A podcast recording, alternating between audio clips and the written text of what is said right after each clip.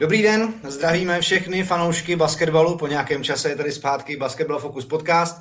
Zkrácený ročník NBA 2020-2021 má za sebou už přes čtvrtinu plánovaných zápasů. Ano, do soupisek sice občas zasahuje COVID, liga registruje řadu nečekaných výsledků, ale i přes pár odložených utkání se na předních příčkách objevují očekávané týmy. Po neplánované covidové pauze se do rytmu postupně vrací i rozehrávač Chicago Tomáš Satoranský. Jak se daří jemu, jeho Bulls a jak vypadá aktuální dění ve východní a západní konferenci? Co Euroliga, kde v lednu zářil Honza Veselý? To vše dnes v novém dílu podcastu Basketball Focus probereme s touto trojicí hostů. Ondře Motylkem, autorem blogu Crunch Time. Ahoj Ondro. Čau. Kubou Eichlerem, čerstvě autorem podcastu o basketbalovém dění Oddechový čas. Nebereme tě jako konkurenci. Ahoj Kubo. Díky, díky za pozvání. A Jirkou Janotou, komentátorem a reportérem ČT Sport. Ahoj Jirko. Ahoj, ahoj. Od mikrofonu vás všechny samozřejmě zdraví Jirka Kalemba.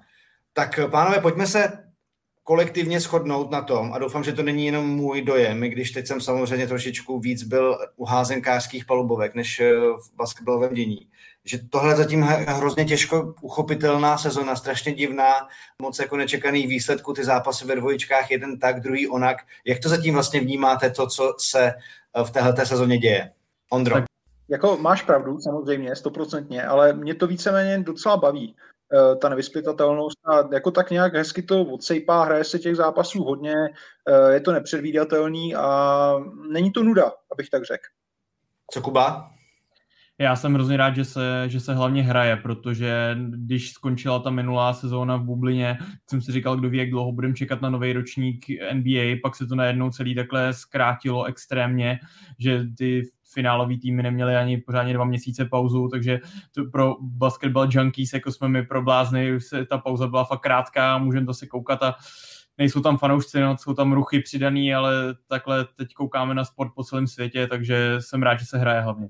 No takhle na druhou stranu velice aktuálně pár fanoušků už do hal eh, organizátoři pustili a dneska LeBron už měl interakci s blondiatou faninkou Atlanty, takže možná i v tomhle ohledu se dočkáme starých dobrých časů. Co kavalír Jirka Janota a jeho dojmy? Já taky musím vydat házenkářský míč a vrátit do hlavy ten oranžový. Eh, každopádně zatím eh, mě to baví, je to zvláštní sezóna, trošku jiná, ale je taková příjemně nevyspytatelná v tom smyslu, že vlastně je to kliše, ale každý může porazit každého díky, nebo spíš kvůli covidu a různým absencím. No a nebo třeba taky díky dvěma trojkám eh, v posledních vteřinách, jako to včera udělal trápící se Washington proti, proti Brooklynu, takže takovéhle věci jsou prostě neuvěřitelné. A když už jsme teda nakousli samozřejmě dění na polubovkách, tak tam se vrátil před pár dny konečně i Tomáš Satoranský, jediný Čech soutěži, eh, který měl taky tu covidovou pauzu zmiňovanou. Zatím vlastně je to pět zápasů, co se vrátil, Bulls mají bilanci 2-3, eh, Tomáš až na jednu výjimku něco kolem 10-13 minut na utkání, až do toho dnešního, kde odehrál 10 proti Nix, tak vlastně byl i v plusových bodech, tak eh, pojďte mi říct nějaké jako vaše dojmy z toho, jak, jak na vás působí, co o něm říkají Bulls a jak to celé vnímáte. Zase můžeme začít teď třeba od Kuby tak eh, za mě Saty je zatím takový, jak se říká, rezatej, rasty. Hodně to američani používají tady tenhle ten termín pro hráče, který se právě vracejí po zraněních a teďka nově, co je teď nejnovější zranění, je ta covidová pauza, ta karanténa, kterou Saty měl bohužel docela dlouhou, tím, že snad nejdřív byl v karanténě, potom byl i pozitivní, takže fakt dlouho nemohl se pořádně připravovat. Tam je hlavně důležitý, že je v pořádku zdravotně on i jeho rodina a dostal se teďka zpátky na hřiště, postupně nabírá ty minuty. Já trošku jsem už doufal, že touhle dobou dostane od Billyho Donovena víc minut. Nechci vzít klukům všechny tady tyhle ty témata, ale tohle jsem si teda myslel, že potom, jak se začala ta minutáž postupně růst na, nahoru po těch prvních zápasech, tak teď zase hrál dvakrát 13 minut, což si myslím, že je málo na to, že Bulls mají problémy s organizací hry. No. Eh, já bych navázal na ty minuty, já teď z toho začínám být jako mírně nervózní, abych tak řekl. Eh, taky jsem si myslel, že už bude zpátky na těch 20, 24 minutách a těch 10 minut, co hrál dneska, je opravdu málo. Kdyby to takhle pokračovalo dál, tak bych se asi začal upínat trošku k tomu březnovému termínu, kdy je trade deadline, ale to možná ještě hodně předbíhám. Každopádně, když je Saty na hřišti, tak tam má pěkný úseky. V podstatě je takový starý, dobrý Saty. ale, ale Donovan asi zatím jde trošku jiným směrem, tak doufejme, doufejme, že je to jenom nějaká ta minutová restrikce kvůli tomu covidu a že se vrátí uh, na těch 20 minut. Je pravda, že je to trošičku v kontradikci, ta minutáž s tím, jak byli Donovan nadšeně vlastně uvítal Satyho zpátky a vlastně zmiňoval, že Tomáš chyběl a že ho bude využívat. Eh, Radim Polák, jeden z našich eh, tradičních fanoušků, našich podcastů, píše, aby se Tomáš ještě nestěhoval, zvlášť když se mluví o potenciálním příchodu Lonzo Bola z New Orleans. Mm, je jasné, že samozřejmě možná s příchodem právě té březnové deadliny se tyhle ty spekulace budou množit, ale co soudí o té situaci Jirka Janota hlavně, jak působí na tebe? Ehm, na Saty mi vidět, že ještě není úplně v tom svém ofenzivním tempu, eh, ve kterém jsme ho výdali v určitých úsecích eh, kariéry v NBA a, a v reprezentaci, hlavně v Číně. Připadá mi, že eh, snaží se řídit hru, asistence přibývají, ale přechází střely, což je v NBA možná trošku problém. Nejsou tam vidět čísla. A třeba fanoušci si to hodně všímají a chtějí, aby hráli i jiní hráči. Ehm, neříkám, že za ty hraje špatně, naopak myslím, že hraje svůj solidní výkon a myslím si, že bude ještě určitě ta jeho výkonnost růst s tím, jak se dostane do toho zápasového fitnessu a bude si víc věřit. Ale pro něj je podle mě zásadní z mého osobního pohledu, aby střely, které jsou vyloženě na něj, které na něj výjdou, aby je prostě zvedl a ještě neskoušel najít volnějšího hráče. Když v tom je samozřejmě Saty výjimečný, dokáže tvořit hru parádně, tak ty jasné střely uh, musí zvedat. Musí zvedat, protože potom pokud se třeba jednou stane, že z toho bude nějaká vyložená ztráta, uh, tak to diváci a kouč Donovan hrozně vidí. Je to strašně na očích, místo toho, aby vystřelil, tak ještě hledá svého volného spoluhráče. Může to třeba být, dvakrát, třikrát z toho může být ještě lepší střela, ale také se už v těch posledních zápasech stalo, že se ty přešel pozici a byla z toho ztráta. Vlastně navíc, když mluvíš o střelbě, tak Saty se tomu vlastně před sezónou ohromně pečlivě věnoval se střeleckým trenérem a v podstatě po těch letech eh, v NBA moc dobře ví, že jestli nějakou stránku hry vlastně trošku jako zlepšit, tak je to určitě, určitě střelba, respektive to, jak eh, ty střely vyhodnocovat a pak samozřejmě jak je i proměňovat. Já, já jako abych to uzavřel, tohleto úvodní Tomášovo kolečko, tak eh, mně vlastně přijde ohromná škoda vzhledem k tomu, jakou energii a úsilí Tomáš té přípravě věnoval. Tak samozřejmě ta doba covidová si vybírá daň a, a, a Tomáš měl prostě dvojitou smůlu s tím, že nejdřív jako musel do izolace a pak ještě navíc teda byl covid pozitivní, takže a to navíc jako prostě v úplném rozpuku a začátku té sezony, což prostě nikomu na sebevědomí asi nepřidá a teď eh, asi jako všichni můžeme spíš doufat, že do rotace zasáhne víc, výrazněji a že se mu bude dařit tak, jak eh, víme, že to v NBA umí. Pojďme ale na jiná témata, protože samozřejmě hm, toho dění bylo dost a mám tady téma, které jsem nazval Jak fungují Nets s Hardenem. To byla samozřejmě ohromně diskutovaná věc. Vytoužený přestup Jamesa Hardena ke Kevinu Durantovi a Kyrie Irvingovi. Já jsem vlastně od té doby, co oni jsou takhle pospolu, tak se dostali do docela bizarní jako bilanci nejlepší útok, nejhorší obrana což se samozřejmě už řeší hlavně v kontextu playoff, kam by asi jako měli rozhodně postoupit, ale jakým to spolu jako Ondro vlastně funguje a můžou takhle ovládnout východ s tímhletím výkonem, nevýkonem? No ale aby, abych použil takový oslý můstek od toho Satyho, tak v se rozhodně nikdo střely nepřichází, teda tam si problémy nemají určitě. A, ale já si myslím, že Nets jsou vlastně všechno to, co jsme od nich jako čekali, krát dva, nebo třeba krát deset prostě. Nejlepší, to, nej, nejhorší obrana, to už si říkal. Zatím to působí docela jako zábavně, to jsme taky věděli, že, že to tak bude. Já jsem teď slyšel, nevím, jestli to nebylo v podcastu u Kuby nebo někde jinde, že někdo to nazval honeymoon fází. Že je to zkrátka zatím stádium takových líbánek ještě. Ale až potom přijedou, přijedou jako domů a výjdou na povrch nějaký ty problémy, tak teprve potom uvidíme třeba ty pravý nec a ten problém s tou obranou může být samozřejmě s blížícím se playoff do zásadní. No, oni to asi budou chtít jdem. Hodně se mluví třeba o André Dramondovi nebo Kevinu Lavovi, což je jako paradox, protože to taky žádní extra obranáři nejsou. Ale jako uvidíme, ale zatím prostě Nec je, je zá, zábavný divadlo a jako, já nevím, jestli to jako je takové moje guilty pleasure, ale dívám se na to rád. Jo. Já myslím, na to se všichni těšili, jako jak se to vůbec tohleto poskládá, ale co ještě se třeba může stát eh, v rámci právě eh, přestupů, protože i, i s NET se ještě hovořilo o tom, že by jako nějakým způsobem to doplnili. No doplnit to na obrané polovině musí, protože nebrání vůbec té All-Star Game každý zápas. Eh, na druhou stranu, jak říkal Ondra, tohle jsme čekali, už jsme to i naznačili v podcastech. Na východě samozřejmě od začátku velice dobře působí 76ers. Philadelphia um, se výsledkově jako výkonnostně asi posunula. Kubo, je to takým reversem nebo je tam víc faktorů?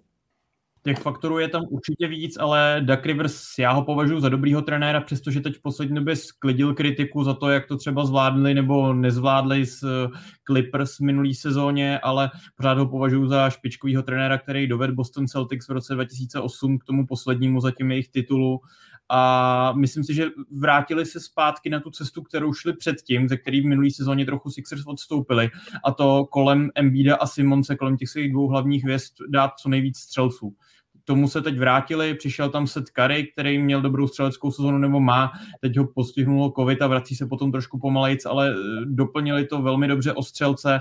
Embiid vypadá, že má životní sezónu, patří mezi kandidáty na cenu MVP a navíc teď si myslím, že týmu pomohlo to, že nevyměnili eh, Bena Simonce za Jamesa Hardna, o což se spekulovalo.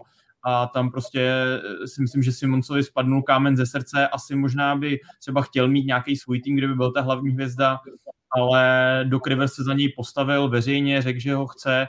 Daryl Morey jako generální manažer taky řekl, že ho si tam chce nechat a tohleto Sixers teď pomáhá k tomu, že si myslím, že fakt budou i v playoff jeden z těch týmů, se kterými se bude muset počítat na finále konference, možná na, i na finále jako NBA. Souhlasím určitě, no. Joel Embiid je, co se týče nějaký technické vybavenosti, možná i nejlepší centr v lize, ale to zhraje úžasně. A upřímně řečeno si myslím za ty roky strádání a neúplně přílišného úspěchu v playoff v době, když už na ten uh, tým na to ten tým měl, tak uh, myslím si, že mají určitě potenciál proklouznout do finále a Doc Rivers tomu dal eh, zase nový řád a jak říkal Kuba, ten systém okolo Embiida a okolo Simonce, najít střelce, protože Simons určitě není střelec z dálky, Embiid sice dává trojky, ale měl by hrát spíše pod košem, kde je nejvíc platný. Tak eh, to je moc dobrá strategie a hodně se mi líbí, jakým způsobem 76ers eh, vstoupili do sezóny. Já mám navíc pocit, že Seth Curry je v první pětce jako nejúspěšnějších eh, střelců za tři body celé soutěži, takže to jenom potvrzuje to, že samozřejmě Philadelphia našla někoho, jako koho měl třeba v JJ Redickovi, kdy, kdy v podstatě taky uh, jim, jim, jim tahle ta hra vycházela. Ale co se týká toho stěhování, tak jsem dokonce někde viděl jako nějaký trade rumor, uh, nějakou šeptandu o jako Bíl za Simonce, do Washingtonu, což přišlo docela zajímavý. Kam vůbec jako Ondro podle tebe jako poputuje Bradley Beal? Muž, který každý ráno se obléká, uh, se obléká s tím, že musí dát 50 bodů, aby jeho tým prohrál o 15. uh, no, jako kdyby to bylo na něm, tak v podstatě asi kamkoliv by ráčel. Samozřejmě tady ta Philadelphia to je jedna z diskutovaných možností. Určitě by to nebylo jenom Beal za Simonce, ale Sixers by k tomu museli přihodit nějaký piky, možná ještě Matisse Tajbola nebo někoho takového. Hodně se taky mluví o tom, že by mohl jít do Heat. To už je taková jako dlouhodobá spekulace. Tam by to asi byl, bylo za Hira, možná Duncan Robinson a zase samozřejmě by se museli hodně odhodit z piků. Ale tam by se mi to dost líbilo jako a automaticky by se tím Heat podle mě dost, jako stali jedním z hlavních favoritů nejenom východu, ale na titul. No a uh, už několik měsíců se taky tak trošku spekuluje o tom, že by mohl zamířit na západ a to konkrétně do Warriors místo třeba výměnou za Vigince, za Weissmana a zase za nějaký piky samozřejmě. No a jako Curry, Draymond a do toho Bíl, já si myslím, že to by taky, taky byla jako opravdu silná, silná sestava. No. Ale pojďme si říct, že je v podstatě asi jistý, že, že Wizards už to nevydrží a cuknou a prostě před tím březnem ho někam pošlou, protože asi je to dlouhodobě neudržitelný a teď jsme viděli, že byl si v podstatě na té tiskovce nedávno řekl o trade, nebo minimálně naznačil, že není spokojený a víme, co se stalo, když něco podobného udělal nedávno James Harden, že jo? takže vlastně přes noc byl pryč, tak předpokládám, že to je jenom otázka času. A Já jsem slyšel spekulaci, že by měl zamířit možná i do Clippers výměnou za Paula George a ještě asi nějaký kousíček eh, hráčského masa, ale Bradley Beal podle mě už nemá Washington co dělat. On teda vždycky tvrdil, že je loajálním hráčem, chce zůstat u Wizards a získat tam nějaké úspěchy, ale když má průměr 35 na zápas a ten tým není schopný ubránit, jak on sám říká, ani taxík eh, zaparkovaný na parkovišti. Hele, Jirko, když jsi si vzal slovo tak a máš to tričko, tak mi uh, zkus, nebo nám všem říct, co se letos děje v Clevelandu a co stojí za jeho velice sympatickými výkony. No já jsem velmi rád, že Clevelandu fandím od roku 2003, takže super. A uh, já tam vidím vícero faktorů a za prvý začnu pod košem, tam neuvěřitelně řádí André Dramont, to je bestie, 15 doskoků na zápas, jasný lídr v této statistice celé soutěže. Mimochodem už se dostal na třetí pozici v historické tabulce hráčů, kteří získali v utkání 20 bodů, 20 doskoků. Trochu zapomíná na tom, jak eh, je André Dramont zbytý pod košem, jak řádí. Tak to je jeden faktor. Eh, André Dramont navíc získali Jareta Elena, takže pod košem mají eh, Cavs vážně velkou sílu. Navíc je zraněný Kevin Love. Uvidíme, co s ním Cavs udělají, až se ze zranění vrátí, jestli ho zapojí do rotace, nebo se ho pokusí vyměnit za nějaké draft picky nebo dejme tomu nějaké agresivní atletické křídlo na pozici 3. No a to nejzásadnější je obrovský výkonnostní vzestup Kolina Sextna. Ten kluk eh, se, stal, se dostal mezi nejlepší point guardy, i skorující point guardy celé soutěže. Má 24 bodů na zápas, skvělá úspěšnost trojek, výrazně se zlepšil přes 43%. No a sekunduje mu eh, Darius Garland, eh, muž, který přišel v draftu rok po něm, taky vlastně point guard, tak ten dává přes 15 bodů na zápas a jak říkají fanoušci Clevelandu, takový ten sexcellent tým eh, tvoří hru a ještě k tomu ta síla pod košem a vypadá to na to, že Cavs se zase vrátí do playoff a ne jenom v dobách, kdy tam byl LeBron, ale že už eh, ta doba je minulostí a zase začínají být částečně úspěšní. Dobrá, pojďme dál. Samozřejmě na východě víme také, že se hodně daří uh, Indiana Pacers se Sabonisem a Brognem a tak dále, ale co třeba takový Bucks, uh, kteří samozřejmě podep, nebo u kterých Janis podepsal ten Supermax před sezónou a já jsem četl nedávno na Ringru uh, článek o tom, tak takovou analýzu v podstatě, jestli ho vůbec eh, Milwaukee využívá správně, že by se měl víc jako zajímat o vůbec jenom pohyb v podkošovém území a zakončování tém, to má vysokou úspěšnost, tak je to podle tebe, Kubo, tak a mají vlastně páky teď jako na Nets, potažmo 76ers, když se už bavíme o tom, co se v sezóně může dít dál?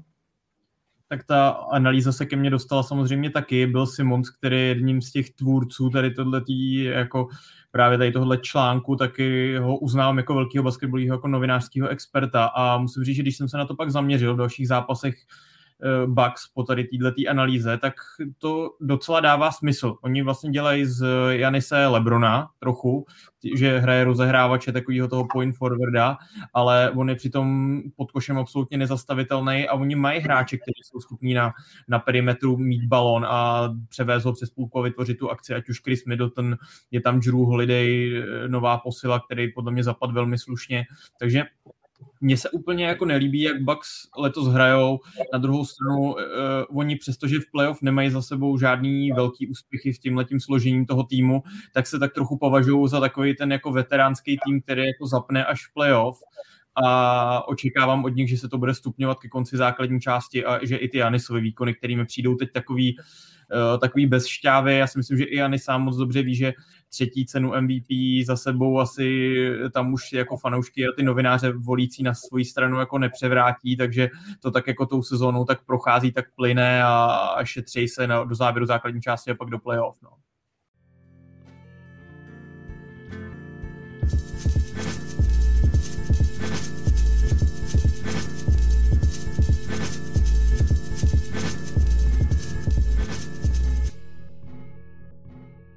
Když se teď vyskočíme z východu na západ, ty jako velký fanoušek Lakers samozřejmě, tak eh, jak hodnotíš eh, Lebronův a Davisův tým letos? Jsou lepší, horší, dej jim to líp, víc, stejně? Jak jsou na tom eh, stran repeatu možného? Přijde mi to hodně podobný tomu, co jsem asi očekával, tak jak jsem se jako tu sezónu jako představoval jako fanoušek Lakers. Oni hodně tu sestavu obměnili, nebo hodně. Ty, ty hráči na lavičce se docela výrazně změnili, mají tam základní pětce Denise Schrodera, je tam Montrez Herel pod košem, přišel od Whitea Howarda třeba například o Javala McGeeho, takže to se stala docela dost jiná. Myslel jsem si touhle dobou, že LeBron bude mít víc zápasů, kdy buď bude hrát na půl plynu, nebo že bude i odpočívat vyloženě, že nenastoupí, to se zatím nestalo. Možná LeBron právě naopak, na rozdíl od se cítí šanci na možná poslední svoji cenu MVP, takže e, trošku na to tlačí a ještě v žádném zápase nechyběl. Naopak e, Anthony Davis vynechal asi tři utkání už kvůli různým takovým maličkým bolízkám, se kterými by určitě v playoff asi nastoupil. Ty taky. Ty si to ale na rozdíl jako šampioni, na rozdíl od Bucks můžou dovolit tou sezónou tak jako plynout obrana, útok sem tam, jim to tam lítá, obrana je lepší, útok je spíš zatím slabší, trošku se tam to sedá, ale, ale Lebronovi týmy budou vždycky v playoff nebezpeční a, a myslím si, že budou mířit zase, zase úplně na tu špičku. Kdo má samozřejmě na Lakers políčeno, tak jsou Clippers i kvůli té jejich loňské uh, neúplně pozitivní zkušenosti playoff. Máš pocit, že je nějakým způsobem posunula nebo nakopla, Ondro, že se z toho poučili? Jak, jak na to působí oni? No, to, jestli se poučili z playoff, se asi pozná zase až playoff, ale každopádně teď eh, tu základní část hrajou velmi sympaticky. Rozhodně působí jako sympatičnější tým, než působili v té bublině, kdy to opravdu byli takový eh, jako skoro až arrogantní a teď mi přijde, že jsou pokornější, takže možná, že v tomhle směru se z toho poučili. Eh, chtěl bych poukázat na to, že Paul George i Kawhi Leonard teď střílejí spole s úspěšností 50%, za 3 40% a ze 6 90%.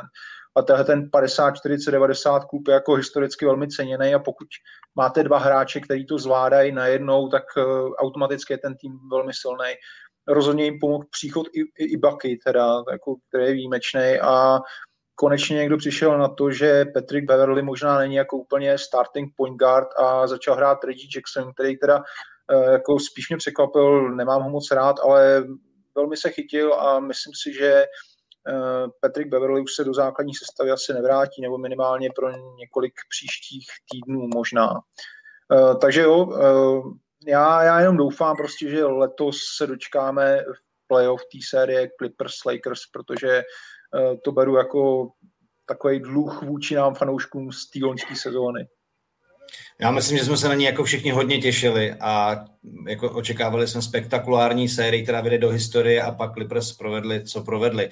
Jinak nám píše jeden z našich diváků, Andrej Vlček, že ve finále typuje Lakers Bucks a Bucks vyhrají 4-3. To můžeme označit jako zajímavou predikci a samozřejmě děkujeme, že se takhle zapojujete do našeho vysílání. A e, na západě bychom určitě měli zmínit i výkonný Utahu, který měl nedávno zajímavou 11 zápasovou vítěznou sérii, tu utnul Denver s Nikolou Jokičem, ale co za tou sérií Jirko stálo a co vlastně pro Utah znamená? Jak relevantní můžou Jazz být?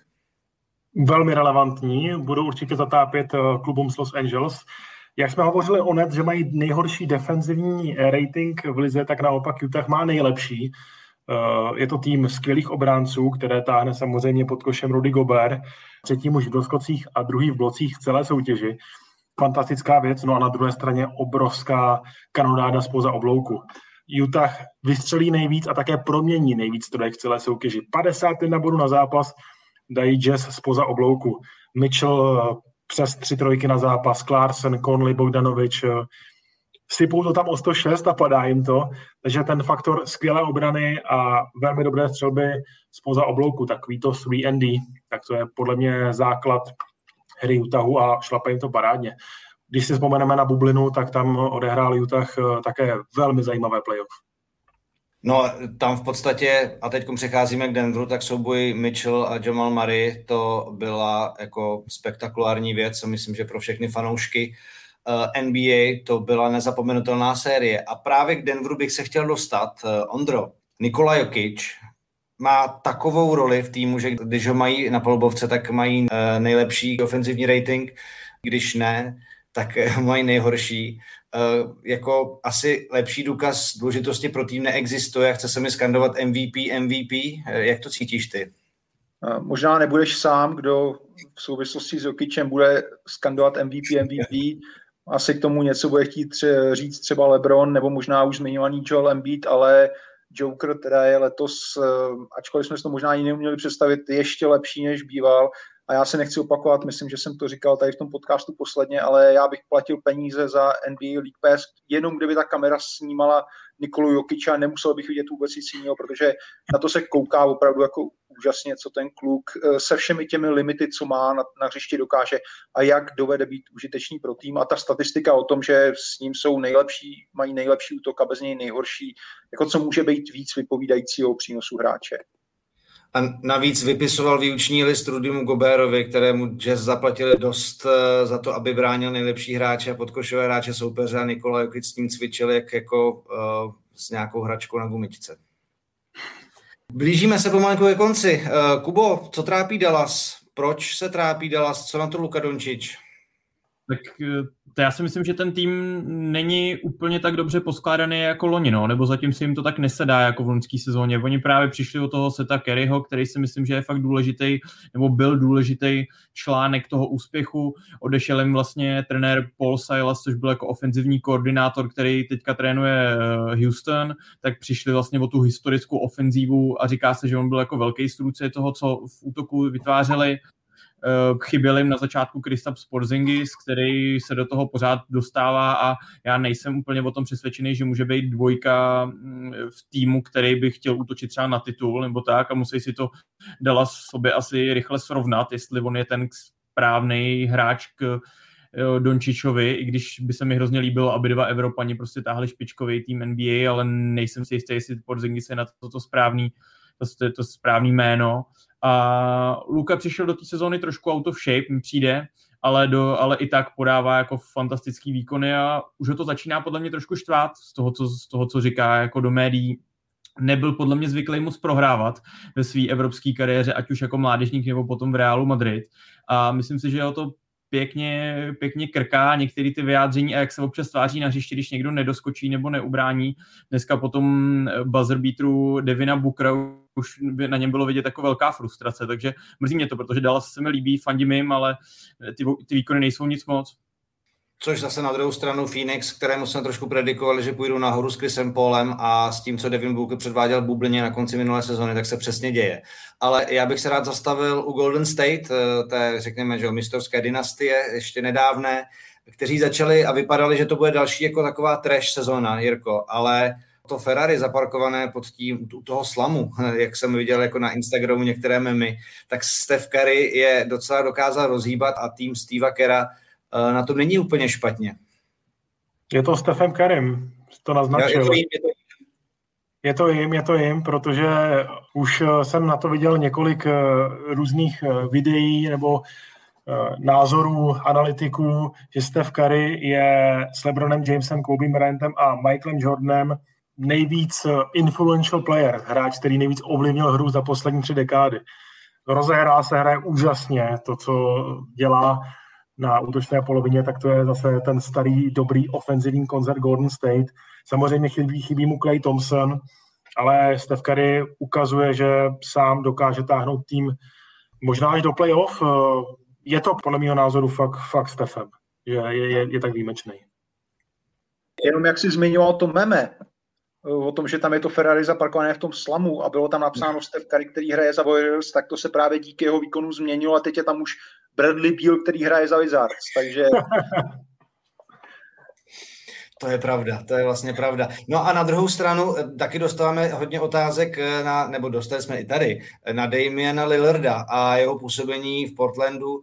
My jsme samozřejmě tady už v našich minulých podcastech říkali, že tehdy to finále západní konference byl absolutní strop toho, co Portland mohl dokázat. Lillard je výjimečný hráč, dokazoval to loni a fanoušky by zajímalo, jestli podle vás není čas jako na to, aby šeli nám. Tak zaregistrovali jste nějakou takovouhle úvahu, nebo v podstatě já nikde jsem neviděl, že by na stole bylo to, že by Dame nespokojeně chtěl jít pryč. Je jasné, že samozřejmě jeho jako potenciál na titul a to, a to, aby byl v týmu, který ten, mu to může jako umožnit, tak to Portland jako nenabízí ale snaží se nějakým způsobem s tím týmem vždycky jako něco dělat, co jako vlastně míníte o té situaci Lirada. Lirada. Jestli to takový odsouzený jako být Barclaym, uh, Ewingem a, a tak uh, svého Portlandu. Já si myslím, že si přesně Jirko uhodil hřebíček na hlavičku, že eh, on se vyjadřuje fakt je extrémně loajální k, eh, k Portlandu a věřím mu to víc než Bradleymu Bílovi, přestože taky jako vyhrávají samozřejmě daleko víc, nechci porovnávat Portland s Washingtonem, abych neurazil fanoušky Portlandu, ale Blazers mají vždycky hroznou smůlu na zranění, teď zase Nurkic je zase zraněný, CJ McCollum má prostě zase nějaký zdravotní problémy, to je pořád něco, vždycky, když to vypadá, že ten tým si sedá, že budou silní, že budou na to svoje maximum a zkusí vylepšit třeba to finále konference, tak uh, něco takhle se sejde a ně, něco se v úzovkách prostě pokazí. No. Takže, ale já si myslím fakt, že kdybych si měl sadit, tak bych si sadil, že dohraje kariéru v Portlandu, ale prsten na ruce mít nebude, kromě toho od své manželky. No a chlapci, na závěr jste měli takový malý domácí úkol, protože samozřejmě všechno úplně narvat do jednoho podcastu nejde, navíc Ondru dneska trošku tlačí čas, takže to trošku před sebou hrneme, to asi můžeme přiznat, ale máme na závěr rubriku a možná ji si zanechám, takzvanou honorable mention, to znamená něco, na co jsme se nedostali, ale co by zasloužilo alespoň zmínku. Takže začneme tedy od Ondry, koho si tam vybral téhle kategorie a proč? Eh, takže jako pozitivní překvapení sezóny jsem si tam dal zatím Rockets, eh, který po odchodu Jamesa Hardena možná byli odsouzený jako k tomu, aby se plácali někde na západní konference, nebo jsme čekali nějaký mini rebuild možná, ale oni z bilance 4-9 se dostali na 9-9 a taková pikantnost je, že zatímco Brooklyn je po příchodu Jamesa Hardena má nejhorší obranu, tak eh, Rockets se po odchodu Jamesa Hardena stali nejlepší obranou, takže eh, Čím to asi bylo, člověče? Nevím, nevím. Analytici mají práce, aby zjistili, proč se tak stalo, ale jenom to zmiňuji prostě. A líbí, líbí se mi, jak hrajou, jako John Wall mě překvapil, myslel jsem, že bude sedět většinou v teplákách na lavice, jestli jako v lepším případě eh, Viktor Oladipo se tam možná taky najde a jejich nejcennější hráč momentálně je Christian Wood, který je jako výborný pivot eh, v dolním postavení a zároveň umí střílet trojky. Takže já si myslím, že Rockets možná to nemusí letos úplně zabalit a nakonec třeba ještě překvapí. No a pokud jde o negativní překvapení, tak tam má Miami Heat, ale je to vůči ním trošku nefér, protože to je tým, který všechny ty zranění a covidové protokoly postihly asi nejvíc, takže hodně hráli bez Jimmyho Butlera, bez Tylera Hero a tak, takže tam jako spíš víceméně čekám, že je jenom otázka času, než se zase vrátí tam, kam patří, to znamená někam nahoru na východě. Dobrá, Kuba Eichler. Já jsem si připravil jenom negativní překvapení. Pozitivní jsme ve skrze docela probrali a mě teda hrozně mrzí, jak hrajou Pelicans, protože to je tým, od kterého jsem měl docela velký očekávání. Říkal jsem si, že si to tam sedne. Zion měl těžkou nováčkovskou sezónu, přece jenom tam ta celý ten minulý ročník byl takový fakt divoký. Eh, Brandon Ingram jako křídlo, který ho vyměnili za Anthony Davise, ten, to je, z něj se stává opravdu jako hvězda až pomalu jako skoro superhvězda ligy. Takže jsem věřil tomu, že si to dobře tam sedne a že budou mířit vysoko, ale zatím absolutně ani nechápu co se tam stalo. Zion vůbec nebrání, poproti tomu, co předváděl na Duke, tak absolutně nechápu, kde jsou ty jeho highlighty bloku, jak se odrazil z bedny a zblokoval Frajera na trojce. Nevím, kde tohle to je. JJ Redick úplně zapomněl střílet z trojky, to, tomu nerozumím, tady tenhle ten hráč, který přišel absolutně automatický. A Lonzo Ball, spekuluje se o tradu, říkali jsme to tady předtím, ten taky asi nedělá ty kroky kupředu tak, jak by si Pelicans přáli a asi to pod trenérem Stenem Fangandem úplně nějak to tam nešlape a jsem zvědavý, co s tím udělají, protože oni mají jako možnost si vlastně vybrat, jestli teď třeba ty draft picky, který získali za Anthonyho Davise, vyměnit za nějakého kvalitního hráče a jít potom teď, anebo stavět do budoucna. Jsem zvědavý, co si vyberou. Taky jsem slyšel, že Bradley Beal by mohl přijít do Pelicans právě výměnou za Lonza Bola a JJ Redika, takže možná by to bylo nějaké řešení, no, protože ten tým nedává moc smysl, oni nemají moc střelbu, jak říkal Kuba, jaký špatně bráněj. Eh, co se týče toho Zajona, tak nevím, jestli je to jenom můj dojem, ale přijde mi trošku méně atletičtější, než co jsme ho viděli třeba v té univerzitní sezóně. No. Tak možná ty zranění se podepsaly. No, já mám pocit, že to jsme tady taky vlastně už rozebírali, na to dokonce přišli i některý sportovní lékaři, eh, který vlastně sledovali jako pohyb Zajna Williamsona. Jednak samozřejmě možná ještě malinko jako nabral svaly kila nebo kila do svalu a, a svaly do kil, ale to zranění jako jeho, jeho rozsahu pohybu rozhodně nepomohlo, protože toho, a teď mi to odpuste, toho vado, který jsme sledovali právě na Duku, tak si myslím, že takový zvíře teď jako ještě jako úplně není, i když samozřejmě občas je jako nesmyslný, ale jako kdyby jsme si fakt dali do porovnání jako záběry z Duku a, a, a teď některý z New Orleans, tak asi bychom možná došli k tomu, že tam fakt jako něco se trošičku pokazilo, nebo pokazilo, jako jde tam nějaká regrese trošičku znát.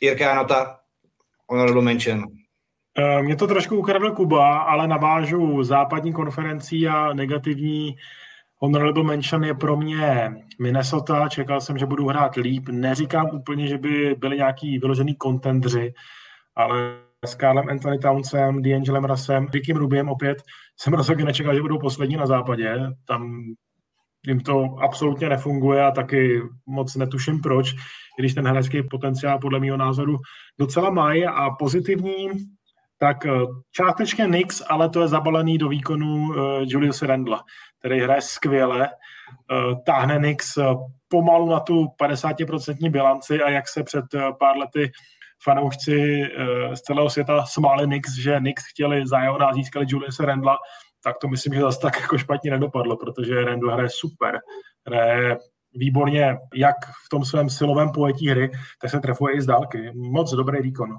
dokonce možná i lehký kandidát na All-Star, pokud eh, vydrží v těchto výkonech ještě měsíc. Tak já od tebe teda rád převezmu tenhle ten štafetový kolík, se kterým se hezky rozběhl, protože já samozřejmě Nix mám taky, a myslím, že to je snad poprvé, kdy se bavíme jako, a nemyslíme to ironicky, jako v tomhle podcastu o Nix, tým, který dává smysl Randall, ale hlavně taky získá na tom draftu RJ Beretta, který začíná se opravdu stávat tím hráčem, na kterém jako Knicks můžou stavět fakt jako nějaký jako dobrý celoplošný výkon. Eh, k tomu Quickly, eh, jako střelba, ten tým opravdu dává smysl a mě se na ně po dlouhé době konečně dobře dívá a nebolí z toho oči. Příchod kouče Tybodova je jako, jako taky jako jasnou známkou toho, že se tam něco mění k lepšímu. Když se mluvil o Minnesota, tak já ti řeknu, proč se jim nedaří. Karl Anthony Towns je totiž u mě ve fantasy lize. A Karl Anthony tam samozřejmě kromě toho, čím si prošel v soukromém životě, že přišel o rodinné příslušníky kvůli covidu, matku, myslím, že jako, uh, to neměl jako úplně jako jednoduchý. Sám taky byl na covid listu, byl zraněný. A víte, komu se ještě daří díky tomu, že jsem ho ze své ligy dal pryč, ze své fantasy? Lamelo Ball, přátelé. Lamelo Ball vypadal, že se bude celý rok otrkávat, já jsem ho hodil pryč a Lamelo Ball triple double, všechno tam začal házet a pro mě jako, já říkám jasně, jsem naprosto logicky, Lamelo Ball teď byl prostě rookie of the year, protože já jsem ho prostě katnul a už jsem mu nemůžu získat zpátky. To pro vás příjemné překvapení, eh, to, co jako vlastně se Charlotte dali dohromady. Já na tebe navážu, já jsem taky Katl Lamela a z 20 členů Fantasy ligy jsem 20. takže super. Já jsem 10. z 10. Což je, což je dobře, Jirko, protože já jsem asi 18. takže aspoň mám jistotu v tobě, že nakonec neskončím poslední. Takže podcast úspěšných fantasy playerů, jako chápu to správně. Rozhodně. Dobrý, přátelé, klidně nám, klidně nám napište, jak jste na tom ve fantasy vy, koho máte a nemáte. Uh, já mám každýho na covid listu nebo zraněnýho, takže jako Jimmy Butler na to čekal jak na slitování. Poslední věc, jdeme do Euroligy. Honza Veselý, MVP ledna, Fenerbahce 6-0, Šňurau snad 8 zápasů, Honza 16 bodů na zápas a tak dále. Uh, zvedla se mu úspěšnost střelby, minul asi 15 střel ze 69 za celý leden. Uh, a Fenerbahce můžou podle vás touhletou formou, tímhletím jako laufem zase se nějak jako zajímavě v Eurolize ukázat. Každý na to něco řekněte, prosím, Ondro, na závěr ty. No já si myslím, že už se zajímavě ukazují, je dobře vidět, jak ty výborné výkony Honzy jsou provázaní s těma výbornýma výkonama týmů. Eh, když na to koukám, tak se mi líbí, že Honza se nenutí do ničeho, co není jeho silná stránka. Dokonce si myslím, že v lednu neminul ani jednu šestku snad, což třeba před třemi roky to by nám přišlo jako něco úplně z jiné planety. Honza hraje výborně, doufám, že mu to vydrží a doufám, že to znamená, že je definitivně zpátky. On sám vlastně říkal, že je super, když můžete hrát basket a máte obě dvě nohy, že jo? takže to asi svědčí o tom, že jako jakmile zdraví funguje a i nějaká zkušenost, protože přece jenom je zkušenější hráč. Kubo, ty Euroligu taky sleduješ samozřejmě tak, jak vnímáš to, co eh, díky němu Fenerbahce zažívá teď vlastně. To je přesně to, co jsem chtěl říct, to, že řekl, že hraje na dvou nohou, to je skvělá zpráva konečně pro, i, i pro českou reprezentaci, i pro Fenerbahce a je to vidět, to, co říkal Ondra, že jsou fakt provázaný ty jejich výkony a teď je MVP měsíce a Fenerbahce stoupá nahoru v té tabulce, tak doufám, že tady tuhle tu protrápenou sezónu, kterou začali tak strašně a Honzovi se taky moc jako nedařilo ještě zdravotní problémy, tak že se jim to podaří ještě otočit no, včas. Jiří, udělej nám tečku. Honza je definitivně zpátky, to je pivot, který si říká o cenu MVP celé sezóny v této formě. A společně s Nandem de Kolem trochu vzali eh, Fenerbahce do hrsti. A upřímně řečeno, nechtěl bych ve čtvrtfinále dostat Fenerbahce. Je to tým, který je v obrovském laufu, věří si, konečně si to sedlo, i sám Honza o tom hovořil, že trvalo, než se zase ten tým poznal, protože musíme si uvědomit, že odešel Obradovič, přišel Kokoškov, eh, změna trenéra i změna hráčů. Trvalo to, už jsem si myslel, že z Fenerbahce to nedopadne letos dobře, ale tenhle den byl fantastický a je super, že Honza je zpátky tam, kde ho chceme vidět, protože on eh, zkrátka patří mezi nejlepší hráče Evropy a potvrzuje to. Když je zdravý, tak je, tak je úžasný.